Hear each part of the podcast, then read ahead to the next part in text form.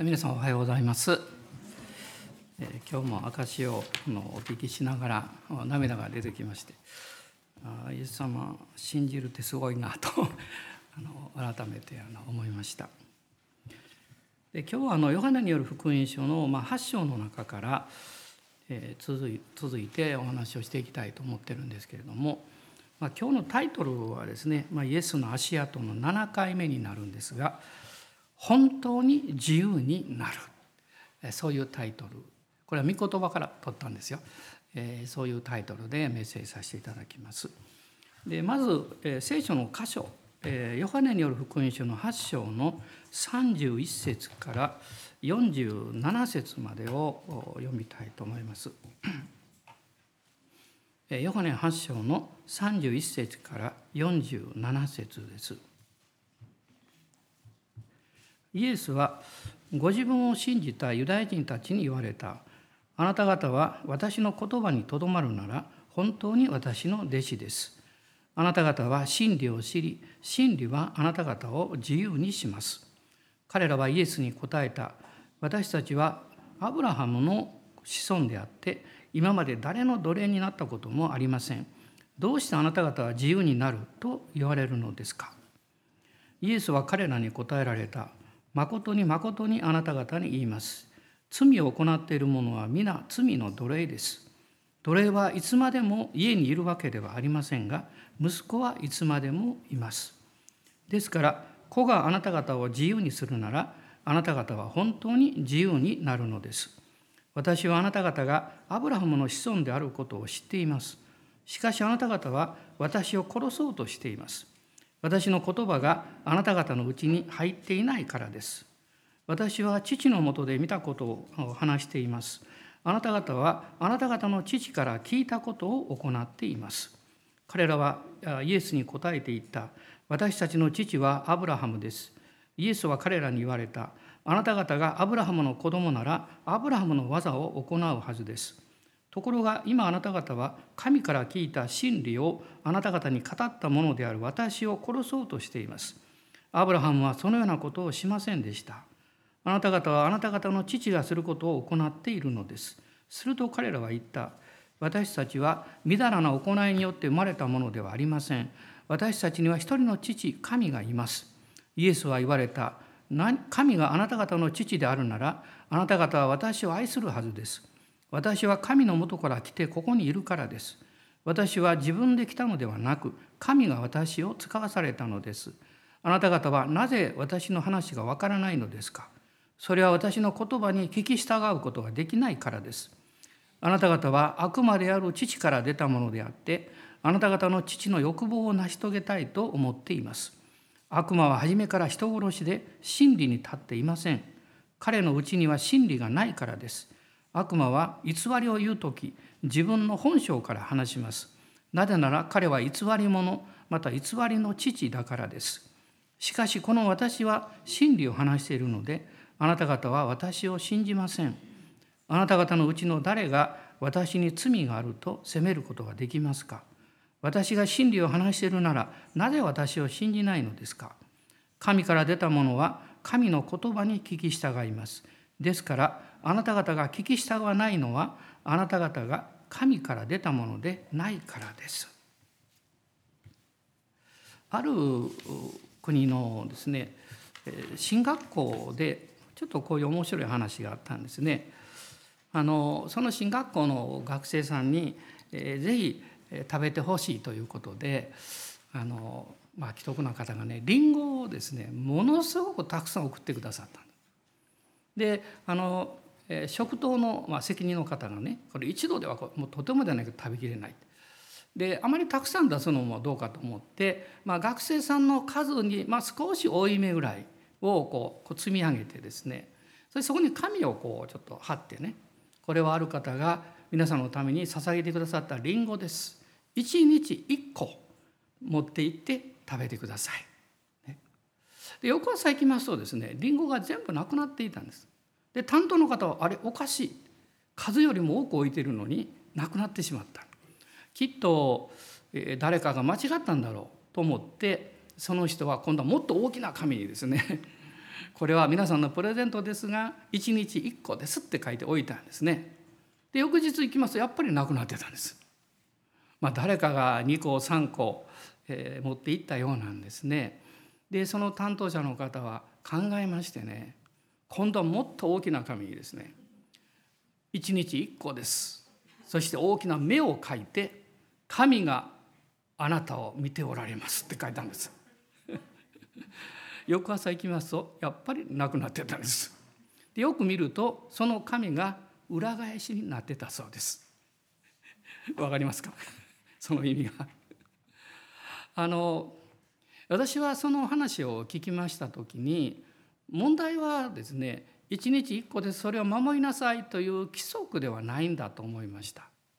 そうじゃなくってまあその中の学生の何人かの方たちの心の問題なんですね。その心の中に他の人よりも欲張ってそれをあの取ってしまった。です。結果的に規則を破ったわけですけれども、まあ、私たちのあのいろんな外側に現れてくる問題というのはやっぱり内面の問題なんですね。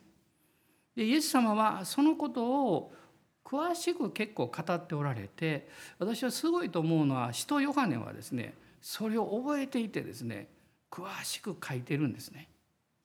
でこの8章というのは実は、まあ、一節を見ていただきたいんですけれども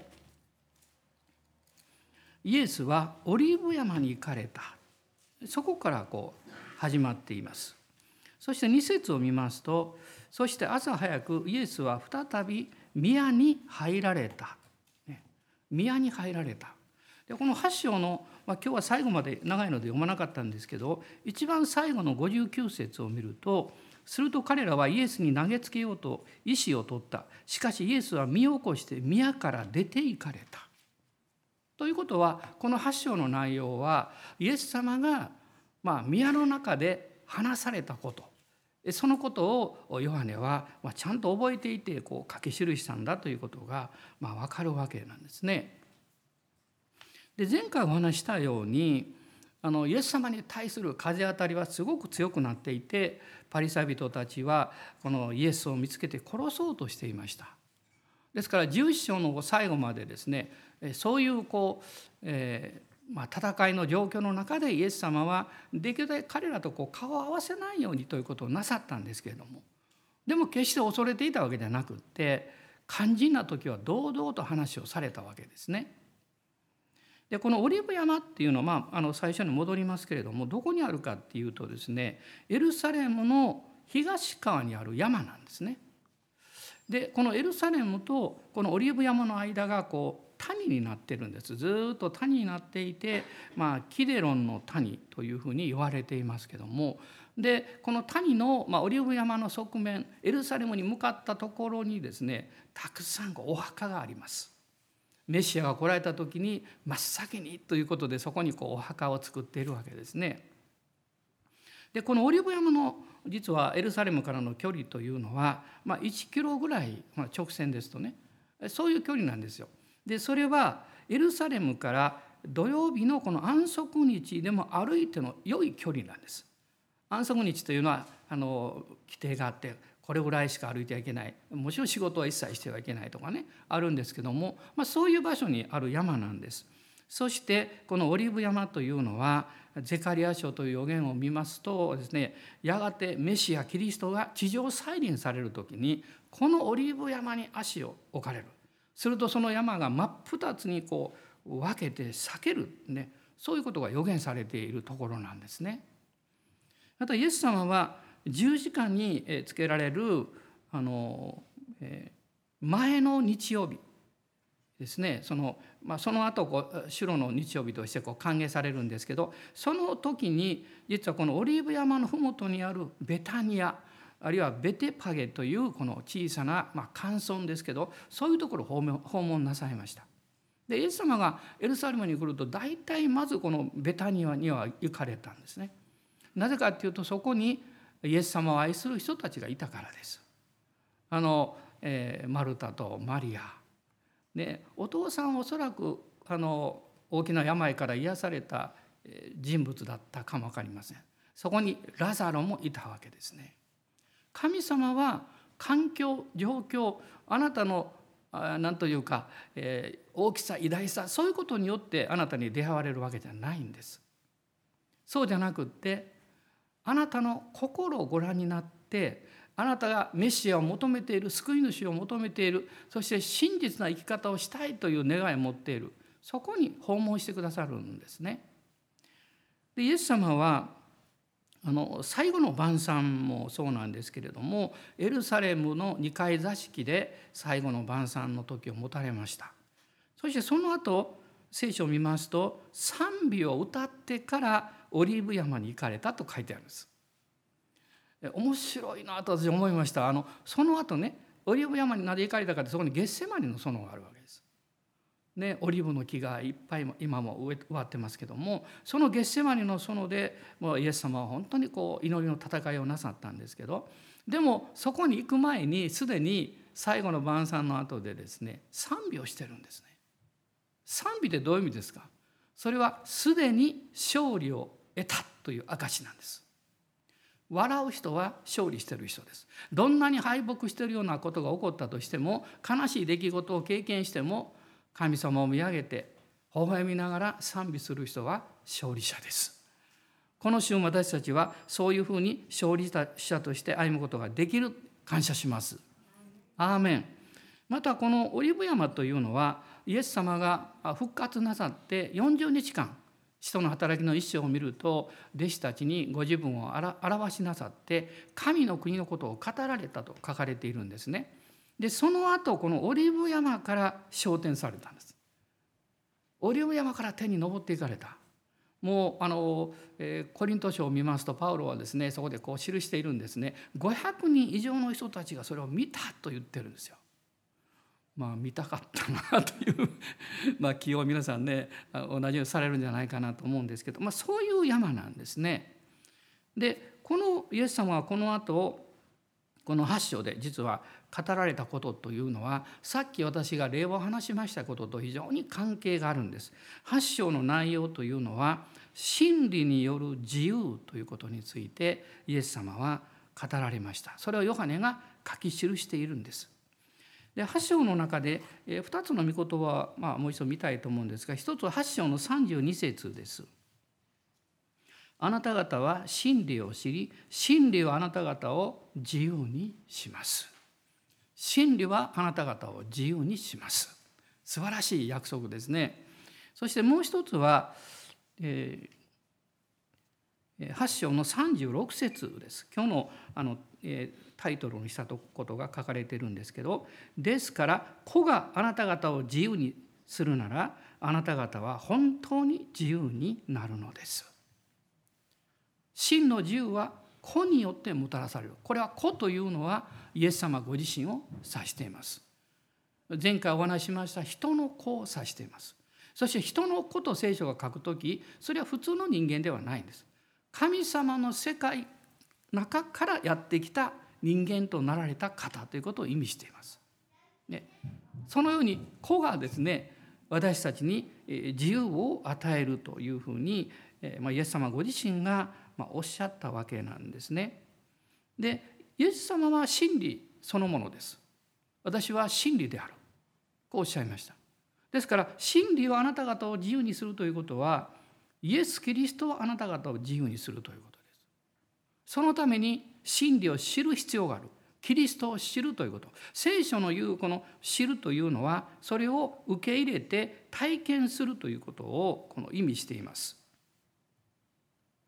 まあ、順番に並べるとですね真理はイエス・キリストでありその方はあの神の子であり人の子になられた方でそのお方を受け入れた時にその人は真理を知って自由を経験するということですヨハネという人はあごめんなさい4つのこの福音書の中でですねこの「知る」という言葉はなんと56回出てくるんです。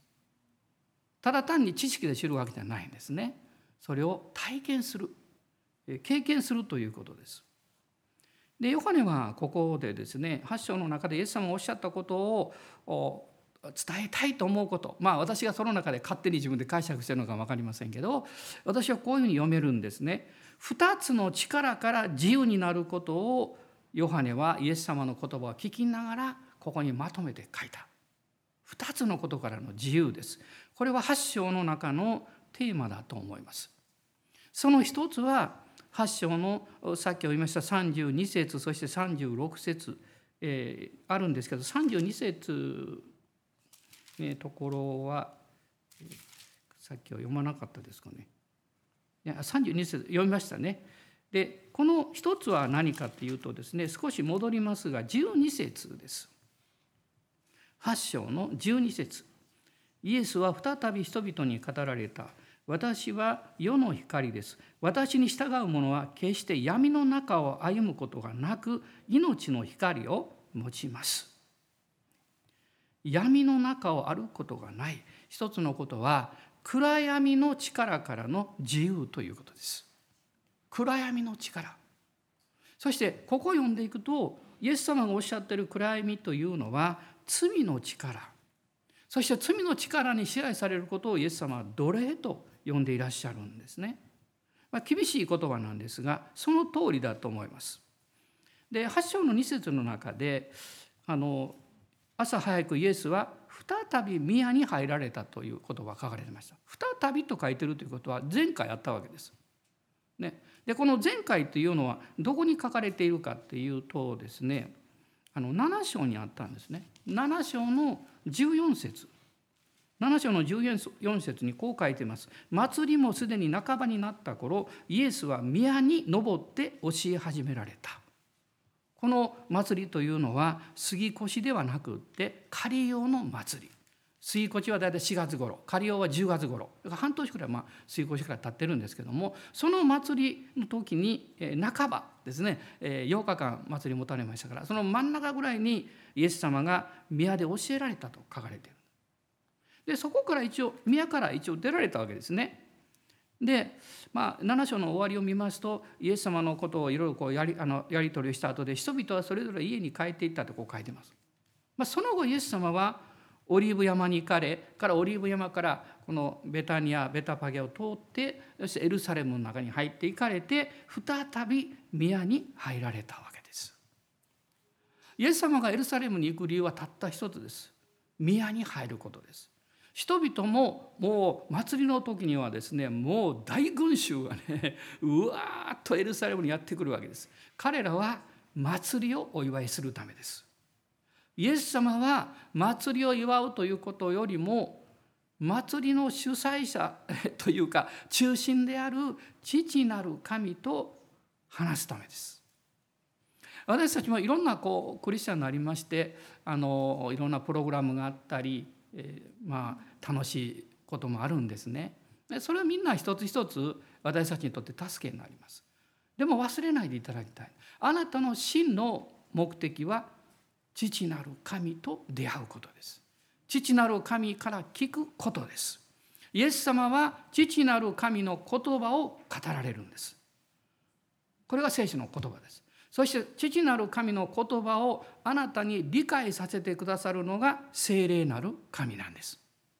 だからイエス様はこの聖霊なる神助け主の必要があるということをいつもおっしゃっていたんです。でこの8章の2節を見るとホッとするようなことが出てくるんですね。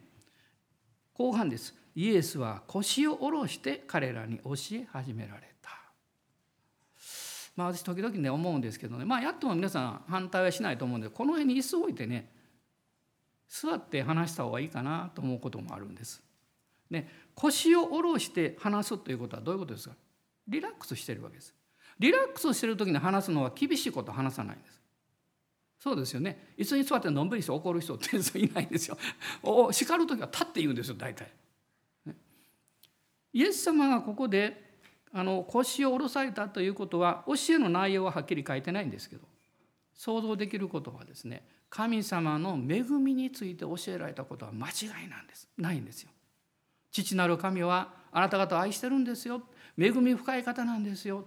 だからあなた方誤解しちゃいけませんよと、ね、そういうことをイエス様はおそらく話しておられたんじゃないかと思うんですね。そうしますとそこに3節なんですが立法学者とパリサイ人が会員の場で捕らえられた女を連れてきて真ん中に立たせた。真ん中っていうのはイエス様が座って話をしてる時に人々がずっと取り囲んでいたんだと思います。その真ん中に連れてきたんですね。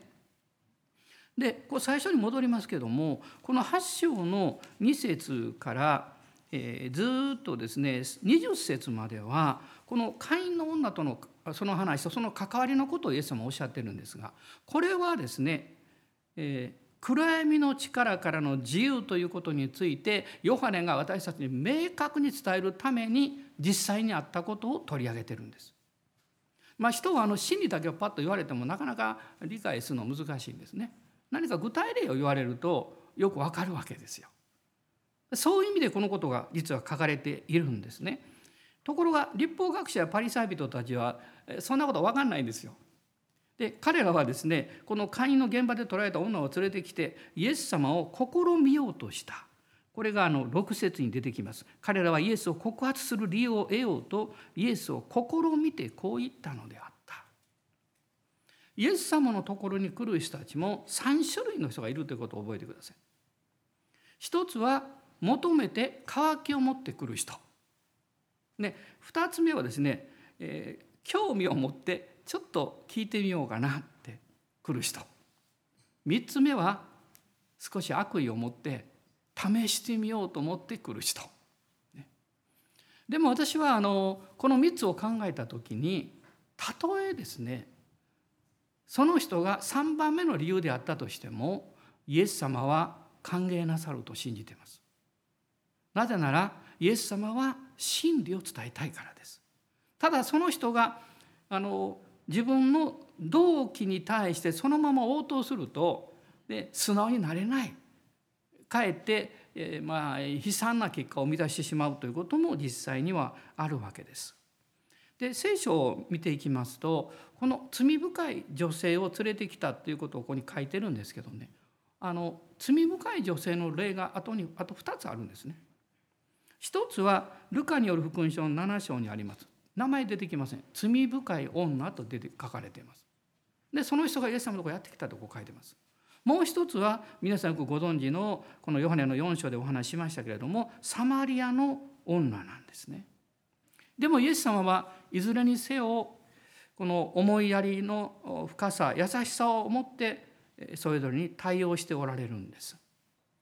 でこのことは宮の中で起こったですからあもう明らかに分かることはですね宮の外のどこかの家で会員の現場で捕まえられたこの女の人がですねその捕まえた人々が今ちょうど宮でイエス様が話をしているというのを聞いて試そうとして連れてきたわけです。まあかわいそうな女性ですよね。みんながこう目が見てるわけですからねそこで恥ずかしい経験をするわけですよ。でもイエス様はその時何をおっしゃったかというとこの女性この12節に書かれてるんですね。えー、イエスは人々にね語られた「私は世の光です」世の光です人々が彼女を連れてきた理由はですねイエス様を試してもしイエス様が「あこんな罪深い女は立法に従って石で撃ち殺しなさい」って言ったとしたらねその日頃ですね神様は慈悲深い恵み深い方ですよと言ってるその教えに反することを言ったことになるんですよ。ね、でもしですね許してあげなさいと言ったら立法を破ったことになるんですよ。だからどちらに答えてもイエス様を訴える理由を得ることができると思ってこのあの立法パリサイ人や立法学者たちはこの女性をですねこの引っ張ってきたんですね。するとイエス様は何をなさったかっていうところ6節から出てくるんです。あのイエス様は何もおっしゃらないですね身をかがめて指で地面に何か書いておられた。イエス様字をお書きになることができるんですよね。大工の息子ですけどもそういう学びもなさっているんです。まあこれは前回お話したと思いますけどね。で彼らはですねイエス様は何も言わないでこう見ていたんだと思う何を書いてるのか何を書いたかは残ってないんですね。実はイエス様の持ち物、えー、何か作ったとか書いたとか何も残ってないんです。まあ、随分昔ですねイエス様があの葬られた時にあの、まあ、ミイラのようにされましたですねでその聖外部ってもう顔の上にこうかけられた特に布それが出てきたっていうのがありましてねもう大騒ぎになりましたね。なんとなく顔の形残っていて。でもそれが本当にイエス様が葬られた時のものかどうかも確証はないんですけども。イエス様は何一つ残さなかった。それは人間はですね何か残すと必ずそれを偶像にするからです。偶像にするんです。そういう悲惨な例もあります。あのギデオンがそうですね。ギデオンは立派な人でした。イスラエルの民を救いました。しかし彼はその記念にあるものを作った。その作ったものを今度は人々はギデオンが亡くなった時に拝むようになったんです。本当に神様に導かれて歩む人はね偉大なことをたとえ成したとしてもですよ風のように去っていったらいいんだと思います。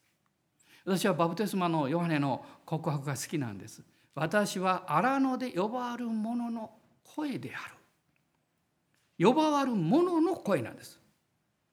この「もの」というのはメシアを指してるんですね。その声だと。声というのは聞こえてくるんですけどその後スーッと消えていくんです。私自身の存在私が何をしたかそんなことは大したことはないんですよって気に留めなくていいんですよということです。あなたは人生に何を残そうとしてるんですか？もちろんこの地上において家族のためにそして人々のために偉大なことをなさってそれが残っていくその働きが継承されていくということも素晴らしいことだと思います。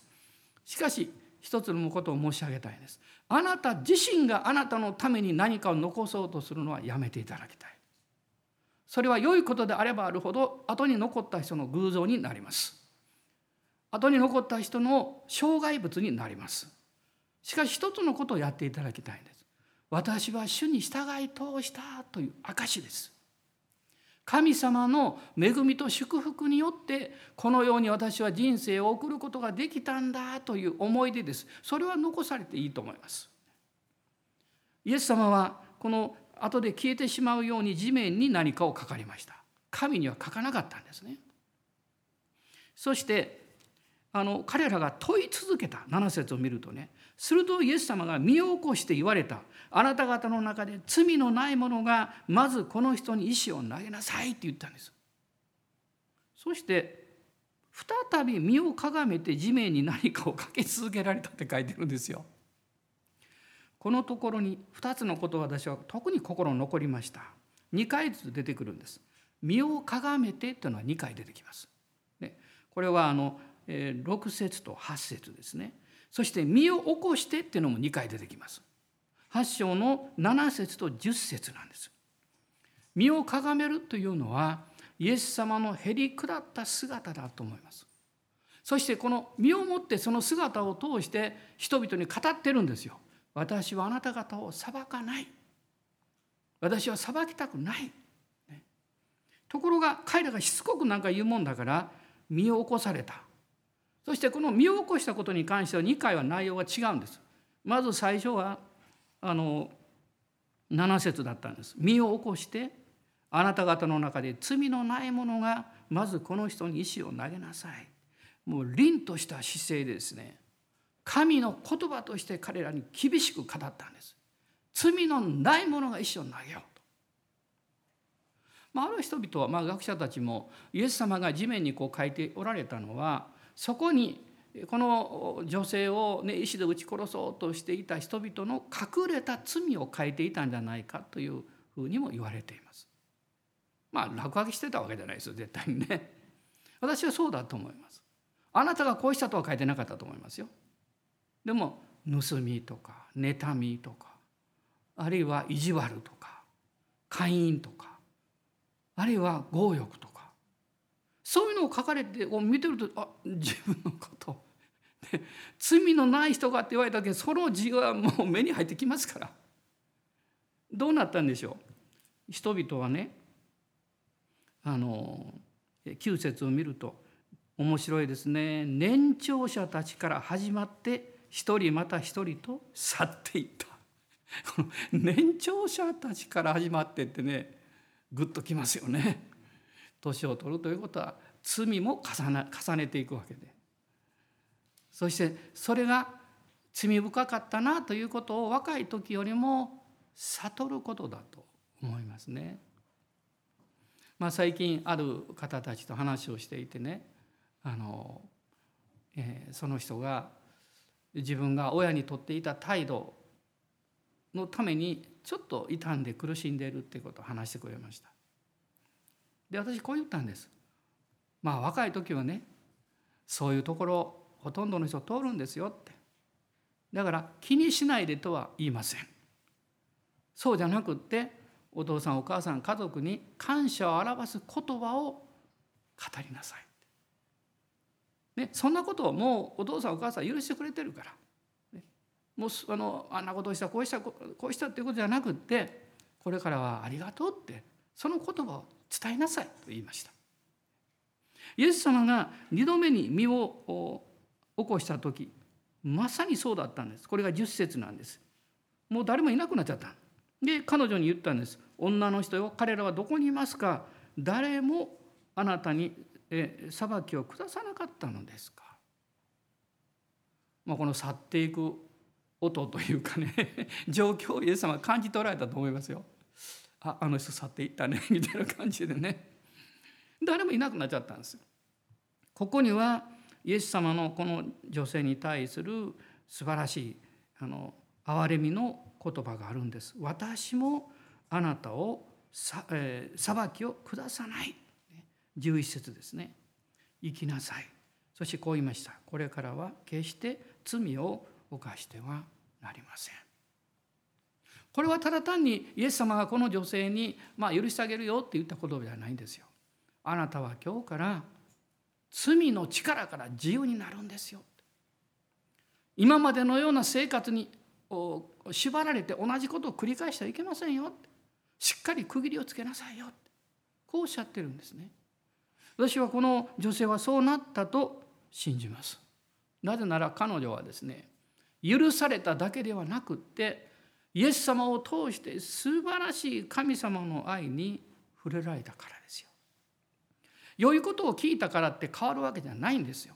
許しますよと言われたからといってその後変わるわけじゃないんです人間はね悲しいかなまた同じことを繰り返すんですでも真の許しは許し許しというのはその人を自由にするんです自由にするということはですね許されたという宣言だけでなくって神様の愛に触れられて本気で変わろうという生き方に変わることなんですよ先日私はこのテーマでねやっぱりね最近何日かも考えるんですよ。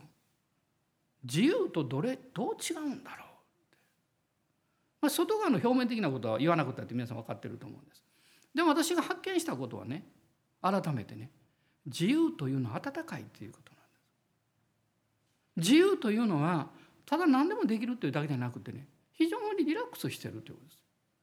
自由があると身構える必要ないんです。何か言われたらこう言わなきゃってこういつも身構えてる必要は全くないんです奴隷であればその逆です。身構えてないと何か言われた時反応しなきゃいけないから。反対された時に何かうわって言わなきゃいけないから。それは奴隷だからですよ。私は進学校の時に一つ思い出があるんですけれどもあのもう随分昔ですからね。あのルームメイトがね私のルームメイトがその時ね JC のあるあの素晴らしい先生だったんです。あの今先生になっておられてね。今とは仲いいんですけどね。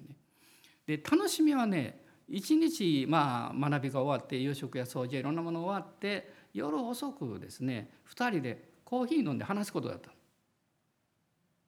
しかもあのベッドとベッドの間下があの絨毯があったので座り込んでね真ん中にお茶あのコーヒー置いてこうなんか話をする。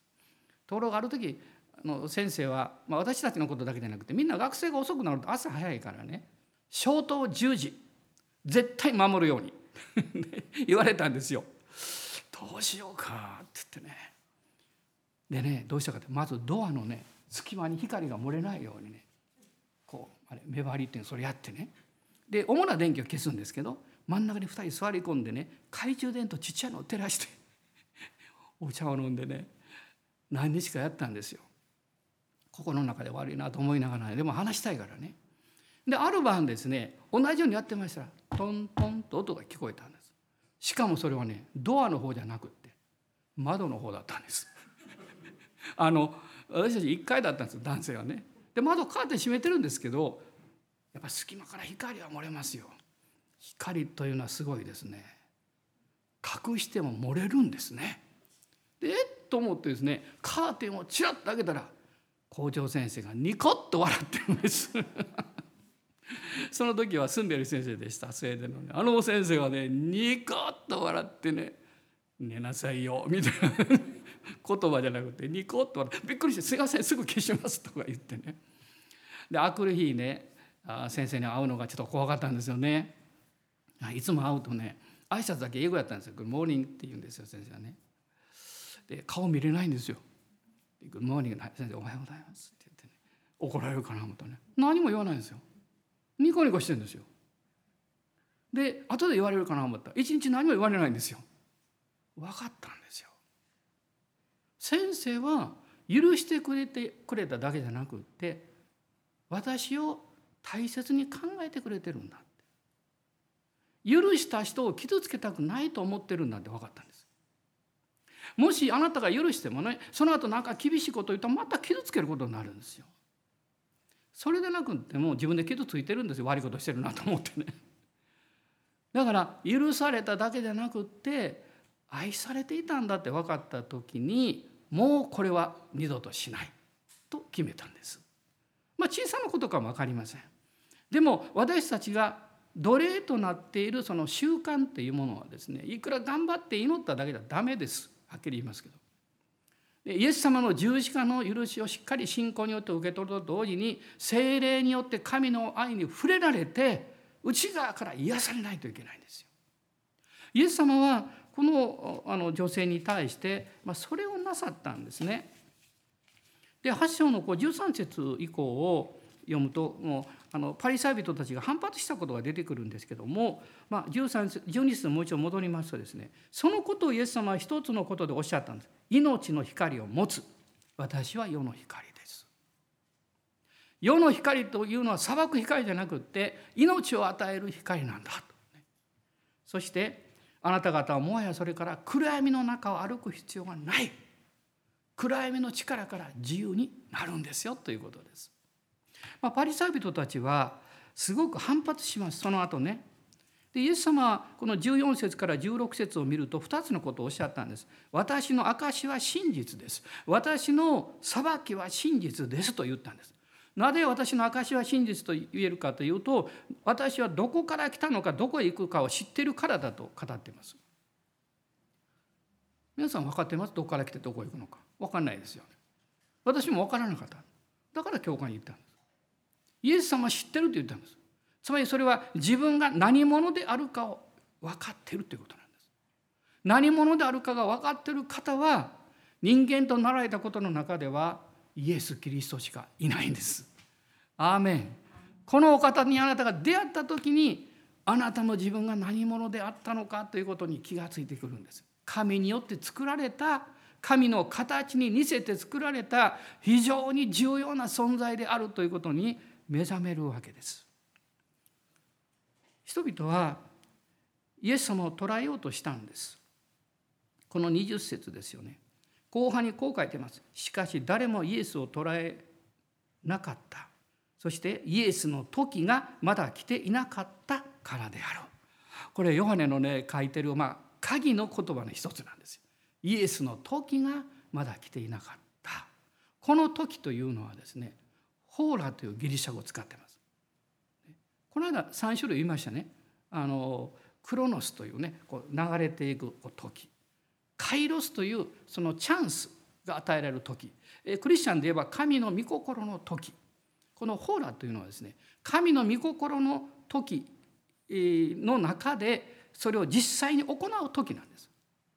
だから人々がイエス様を捉えるという行い実行することができる時ではまだなかったということなんです。だからイエス様はもうそのまますっと行かれたんですよね。そして21節から30節を見ますとそこで十字架の贖いに対する道について語り始められたんです。21節私は去っていきますと言われました。そして23節にはですね再び私は上から来たものだ。そしてこの24節が大事なんですね。24節それであなた方は自分の罪の中で死ぬとあなた方に言ったのです。私が私はあるであることを信じなければあなた方は自分の罪の中で死ぬことになるからです。罪の本質は不信仰であるということです。不信仰です。メシアを信じない救い主を信じない救いを神様がくださっても信じない御言葉によってあなたが変えられようとしているのにその御言葉に素直に従いない従わないために自由になれなくっていつまでも古い奴隷になってしまうという生き方なんです。イエス様はあなた方はそうじゃない自由なんだよということをおっしゃったんですね。まあ、ヨハネの最初の18節に「御子を信じる者は裁かれない信じない者はすでに裁かれている」というふうにイエス様がおっしゃったんです。このあのことをイエス様がおっしゃった時に8章の30節を見るとですね多くの者がイエスを信じたとおっしゃってるんです。書かれているんですね。これすごいなと思うんですがね。しかしこの多くの者たちはまだ暗闇の力からは解放される入り口を導かれていたんですけれどももう一つの力からは自由になっていなかった。だからこの31節から今日読んだところまではですねもう一つの力からの解放についてイエス様は語ってるそれは偽りの力です偽りです暗闇の力はあなたを神様の愛から遠ざけるんです神様の御言葉を聞けないようにするのが暗闇の力です。偽りの力はそうじゃないです。あなたを間違った考え方、まあ、既成概念というかあるいは間違ったこう情報です。今はねいろんな情報がどんどんどんどん入ってくるでしょう。その情報を全部そのまま受け入れることをしないでいただきたいんです。偏らないでいただきたいんですね。きっちりとそれを検証するということ大事なことですあるいはもうそんなものを見ないかね聞かないかにすることです真理の御言葉である方の知識の言葉をしっかり受け止めるということですこの31節にですからイエス様はご自分を信じたユダヤ人たちに今度は言われたと書いてるんですそれは本来はですね責めるためじゃなくってもう一つの力からはっきり解放してあげたいと思ったからなんです32節にさっき読みましたけどもあなた方は真理キリストを知りキリストはあなた方を自由にしますとこうイエス様おっしゃったんです。35節これをもう少し詳しくあのイエス様おっしゃいました。奴隷はいつまでも家にいるわけではありませんが息子はいつまでもいます。そしてですから子があなた方を自由にするならあなた方は本当に自由になるのです子。イエス様ご自身ですね本当に自由になるそれじゃ逆にですね何からの自由どういうことが不自由、まあ、縛られているということをイエス様はここで伝えようとなさったのか、まあ、それは8章の44節なんです。8章の44節。あなた方は悪魔である父から出たものであってあなた方の父の欲望を成し遂げたいと思っています。悪魔は初めから人殺しで真理に立っていません。彼のうちに真理がないからです。悪魔は偽りを言う時自分の本性から話します。なぜなら彼は偽り者また偽りの父だからです。悪魔の嘘です。悪魔は人殺しであり真理に立っていない。そして偽りの父偽り者であるとイエス様はおっしゃいました。この偽りの力から解放するんだ。そしてまあまあ開かなくていいですが第一ヨハネの3章の12節を見るとですねこの偽りの力に完全に縛られてしまってその支配に促されて行動をとった気の毒な人のことが出てきます。それはカインという人物です。アダムの最初の息子です。この第一ヨハネの3章の12節には彼は悪いものから出たと書いてます。あの悪いものから出たものですね。そういうふうに言われています。イエス様を信じる時あなたは良いお方から出るものに変えられるんです。で第一ヨハネの5章の20節を読んでみたいと思います。第一ヨハネの5章の20節です。また神の御子が来て真実な方を知る理解力を私たちに与えてくださったことも知っています。私たちは真実な方のうちにその御子イエス・キリストのうちにいるのです。この方こそ誠の神永遠の命です。真実な方を知る理解力嘘偽り悪魔の嘘偽りから解放する力は真理の言葉なんです真理の知識なんです真実な知恵なんですこの初代教会においてはこの偽りの知識知恵というものがどんどん働いてきましただから新約聖書のパウロ書簡の主な背景はそうだなんですね。このヨハネというのは1世紀の後半、まあ、90年代にこの手紙を書いたと言われてますが1世紀の後半どんどんそれが強くなってきたんです。まあ、具体的にはグノーシスというようなそういう思想がもう蔓延していたしいろんな宗教もこれはもう二元論的ですね善と悪はもう永遠の初めからあって永遠の闘争があるんだという考え方なんです。聖書はそんなこと言ってません。悪は途中から生まれたんですよ。そしてその悪は終わる時が来るんです。これが再臨の後なんです。神の永遠の裁きの時にこれがもう封じられてそして地獄に放り込まれてしまうわけです。ある方の質問を最近読みました。地獄はどうしてあるんでしょうか？ちょっとその回答者の方は大事なこと抜けてるなと私は思って読んでたんです。黙示録にちゃんと書いてます。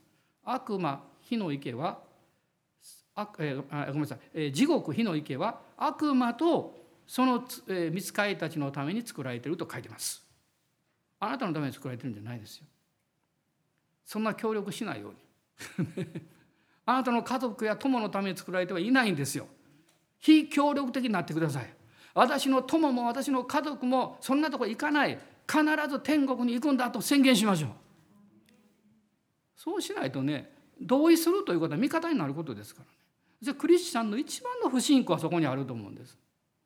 まだイエス様を信じると告白していないからといってどうしてあなたは滅びるんだとか罪に定められてるんだとあなたが定めるんですかあなたにそんな権威なんかないですよ。私たちは誰が救われないなんか絶対言えないですよ。そんな権威ないですよ。私たちが見た範囲の中では分からないですよ。その人が召される直前どういう心の状態になったのか神様しか分からないですよ。だから私たちは信じるんですイエス様のおっしゃってる言葉の方を信じるんです絶対地獄なんか行かない必ず救われるそして必ず神様の愛の中に導かれるそう告白し続けるんですイエス様はあなたは私のためにこのことをおっしゃったわけじゃないわけですからね偽りの力から解放する自由になるのは真実な言葉の理解力なんですそれがこの5章の2節に出てきたんですよね。真実な方、キリストを知る理解力なんです。悪魔は真理を隠します。また、えー、罪を責めたり訴えたりします。それだけじゃなくって真理を曲げるんですね。惑わしを与えるんですね。あの私もあのいろんな方と出会ってね牧師になる前からもそうですけどもまあ、ビジネスの、まあ、短い期間ですけどそこをこうずっと振り返ってみてですね、まあ、発見したことがあるんですね。本当のことを言ってる人は何度も言わないということでした。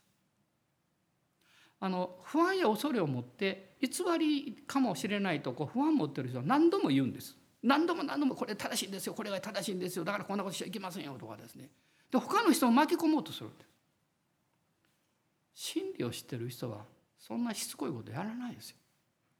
これは真理ですよって私はそれを信じて歩いていますから私見てくださいってそこに自由がある喜びがある温かいものがある希望があるんですよね。イエス様はイエスそのために来られたんだということをヨハネは語っています。十字架の勝利その十字架の勝利宣言ですねそれが第一コリントの15章に出てくるんです。まあ、これを読みたいと思います。第一コリントの15章です。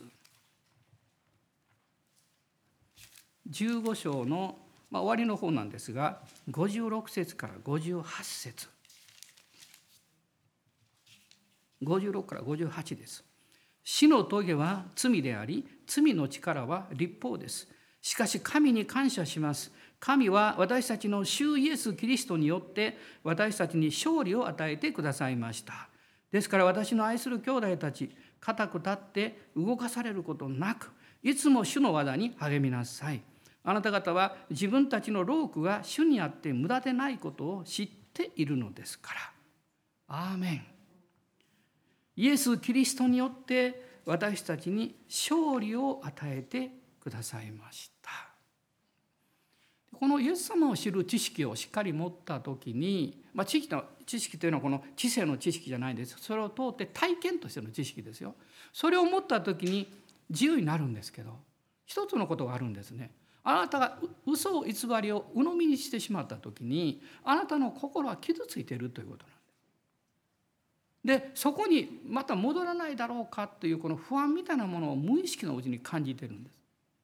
だから神様が十字架によって贖いによってあなたを許してくださった時に精霊によって神の愛をこう触れ触れてあなたを癒そうとしてるのはそこの部分なんです。もう頭ではあるいは心の決心ではもう自由ですよ。でも心の傷跡がね記憶を持っていてそれを何かこう元へ戻そうとする。だから神の愛があなたに触れてくれるわけです。これがいわゆる心の傷です。心の傷というのは目に見えない心の部屋の中にあるものなんです。目に見えないんですけど心の部屋の中にある。あの今日ですね帰られたら忘れないうちに詩篇の51編読んでください。特に前半です。それはダビデがバテシャバと罪を犯した時にその心の中にずっと持っていた痛みそして傷跡のことを語ってるんですね。まあ、幸い彼は癒されていくんですけどもでも今私たちはイエス様の知識によってその癒しを具体的に経験できます。で心の傷というものがどっかにこう救っているとこう残っているとですね過去との記憶の中にある悲しみとか失敗とか痛みを思い出した時にこう記憶がですね戻ってくるんですよね。それから思い出すと怒りが出てきたり恐れが出てきたり時にはものすごい悲しみが出てきたりするんですね。だからそこから先に進めないように私たちをこう縛ってしまうんです。それから今心の中にこう突き刺さっている言葉とかねそういう場合もあるんです。それをイエス様は抜かれます。苦々しい思いとか挫折感とか失敗失望のその記憶とかそれをイエス様は丁寧に抜いてくれるんですよね。丁寧に抜いてくれます。こうおっしゃるんです。もうあなた失望した敗北者じゃないですよ。私が勝利者だから。私と一緒にいる人はもう勝利者なんです。勝利者と共に歩く人は勝利者なんです。どんなに敗北を経験していても。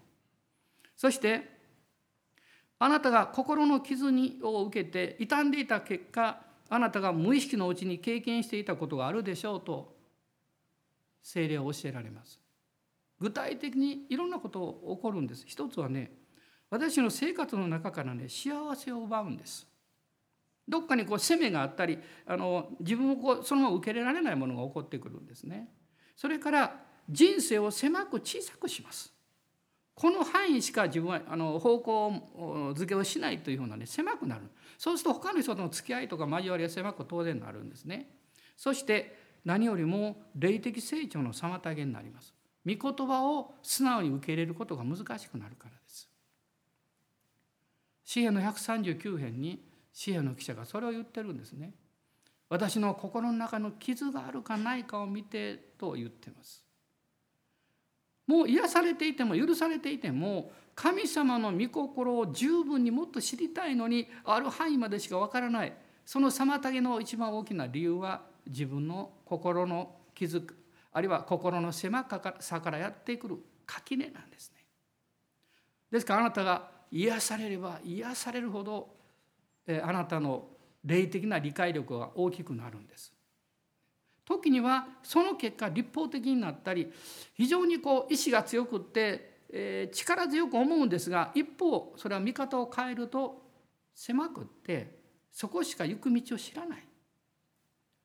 皆さん癒されて広くなるとね柔軟性ができるようになるんですよ。で柔軟性っていうのはうろうろすることじゃないんですよ。他の人のことも聞いてあげることができるということなんです。そして自分が少しあ変えた方がいいかなと思ったらもう全然気兼ねしないでというか あのプライドなんか横に置いてですねあもうそうすることにするわって変えられるんですよ。変えていいんですよ。人間はパーフェクトじゃないから何を決めたとしてももう一回それご朝にしてゼロからやりますとやってもいいんですよ。そうしてはいけないかのように攻めてくるのが実は偽りの力なんですよ。だからこの厳しいものが残るんです。その結果神様の力を十分に体験できないということが起こるんですね。まあ、心の傷の癒しというのは私たちをの信仰を健全に回復してくれます。その結果考え方御言葉への従順に導いてくれます。最近悔い改めたことの一つはですね私はもう皆さんもよくご存知ですけどもあの野菜が嫌いでねだからあのある喫茶店に行った時に「こんなナパ食べへん」って言ったんです。あごめんなさい。こんな草食べへんって言ったんです。ひどいこと言ったお店の人は言ったわけじゃないですよ別に、ね。言ったんですけどね。やっぱこれはね罪だなと思いましたよ。で最近悔い改めたんです。で食べるようになりました。これはダジャレではなくてねあの最近私コンビニに借りに寄ってもね必ずサラダ買うんですよ自分から。偉いでしょ。何も偉くはないわね。当たり前のことやね。で以前の私から見た奇跡なんですよ。ね、でこんなこと進学校でも赤石さんみんな笑ってるんですけどねとっても大事なことなんです。あなたがサラダを食べるかどうかが大事なことじゃないんですよ。それも大事ですけどねそれじゃないんですよ。そういう一つの、えー、小さなことであってもねそれを変える力を神がくださったということはそれだけ考え方が大きくなったということなんですよ。それだけ視野が広くなったということなんです。それだけ他の人の考えや好みや生き方を今よりも受け入れることができるように変えられたということです。素晴らしいじゃないですか。まだミニトマト苦手なんですけどね。一応は食べますけどまだ好きですとは言えないんですよね。私は変えていただきたいなと思っています。食べるためじゃないです。私の心の中にある狭さを広げてほしいんです。自由にされることはね広いところであったかいところに生活することなんですよね。人々は、まあ、特にパリサイ人立法学者たちはそれをまだ十分理解できなかったんです。ですから、まあ、最後になりますがこの8章の46節そこでイエス様はものすごいチャレンジをね彼らに語られたんですね。46節です。あなた方のうちの誰が私に罪があると責めることができますか？私が真理を話しているの話しているならなぜ私を信じないのですか？なぜ私を信じないのですか？あなたは変わるということをなぜ信じないのですか？あなたの人生は神様の祝福と恵みによって広く豊かになるということをなぜ信じないのですか？パリサ人たちはいくつもの理由を言ったんですね。のその後ずっと見ていくとですね53節54節に私たちはアブラハムの子供なんだ子孫なんだってこうこだわってるんですよね。イエス様は否定してないですよ。でもイエス様はあなた方が私の神であると言っているその神は54節、ね、私の父ですとおっしゃったんです。すごいことをおっしゃったんです。そして58節。アブラハムが生まれる前から私はあるという存在なんです。私はあるということを思い出すでしょ？モーセに神がおっしゃった言葉ですよ。あなたの名は何ですか？私はあるである。あるであるってね永遠の存在者であるそうすると人々は59節を見るとね意思を取ってイエス様に投げつけようとしたんです。彼らにとっては最高の罪ですから。神を侮辱するわけですから。彼らに彼らはそう思っただけですよ。だから意思を取って投げようとしたんです。すると59節ですね。イエスは身を隠して宮から出て行かれたと書かれています。あなたの宮からイエス様は去ることはないですけど。でもあなたはねイエス様の御言葉が気に入らないからとかね。聖書のこの言葉は苦手だからといって意思を取り上げないでください。主はあなたに今日も語っておられると思いますよ。あなたはイエス様に意志を投げつけようとしているのか。それとも歓迎して受け入れようとしているのか。子があなた方を自由にするならあなた方は本当に自由になるのです。アーメン。どうぞお立ち上がりください。主をあがめましょう。ハレルヤ。感謝します。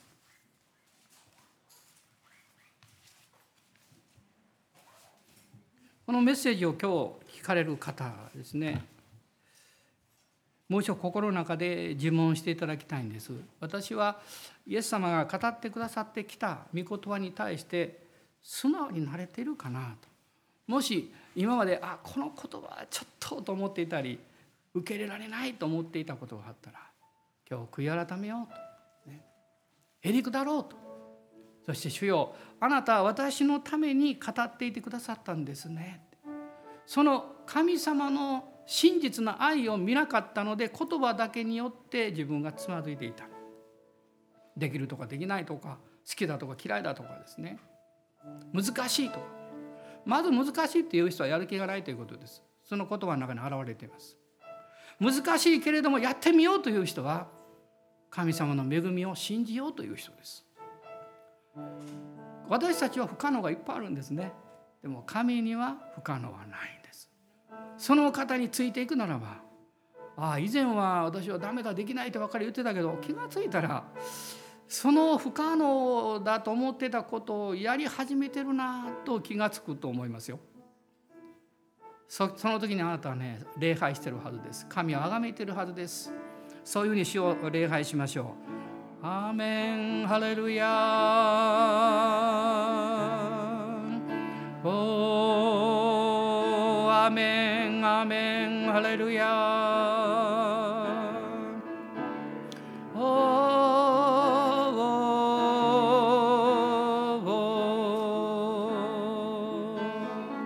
真理はあなた方を自由にしますアーメンアレルヤ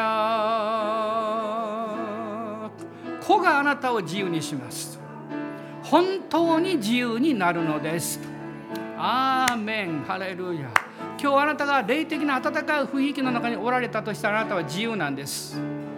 でもなんかトゲトゲとして何か戦ってるような雰囲気の中におられたらあなたは縛られてるんです。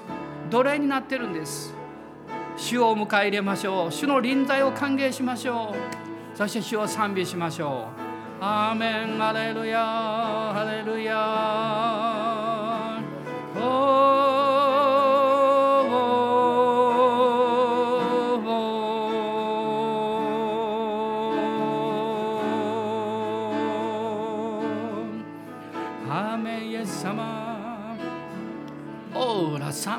ラシャラバラララスキリビガハンバラララスローリア。オラララシリビアンバラララサンガラリアランドロアメンアメンアメンアレルヤ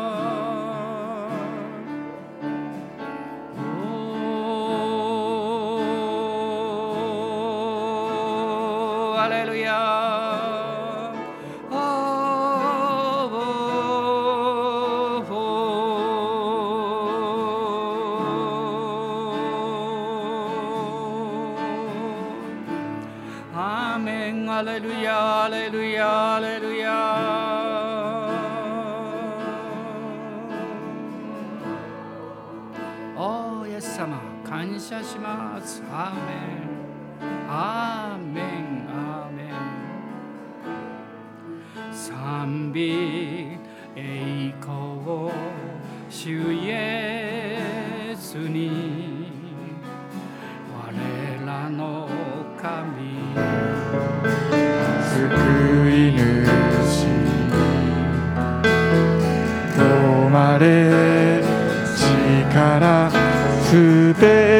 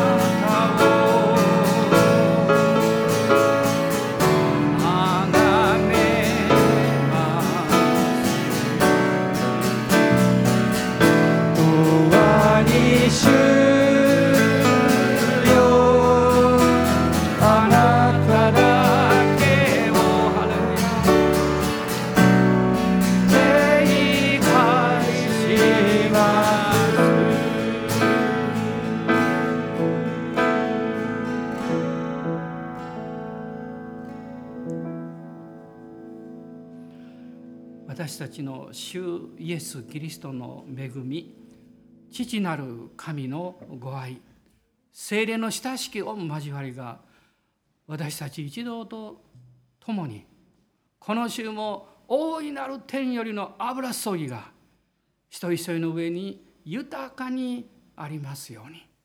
アーメン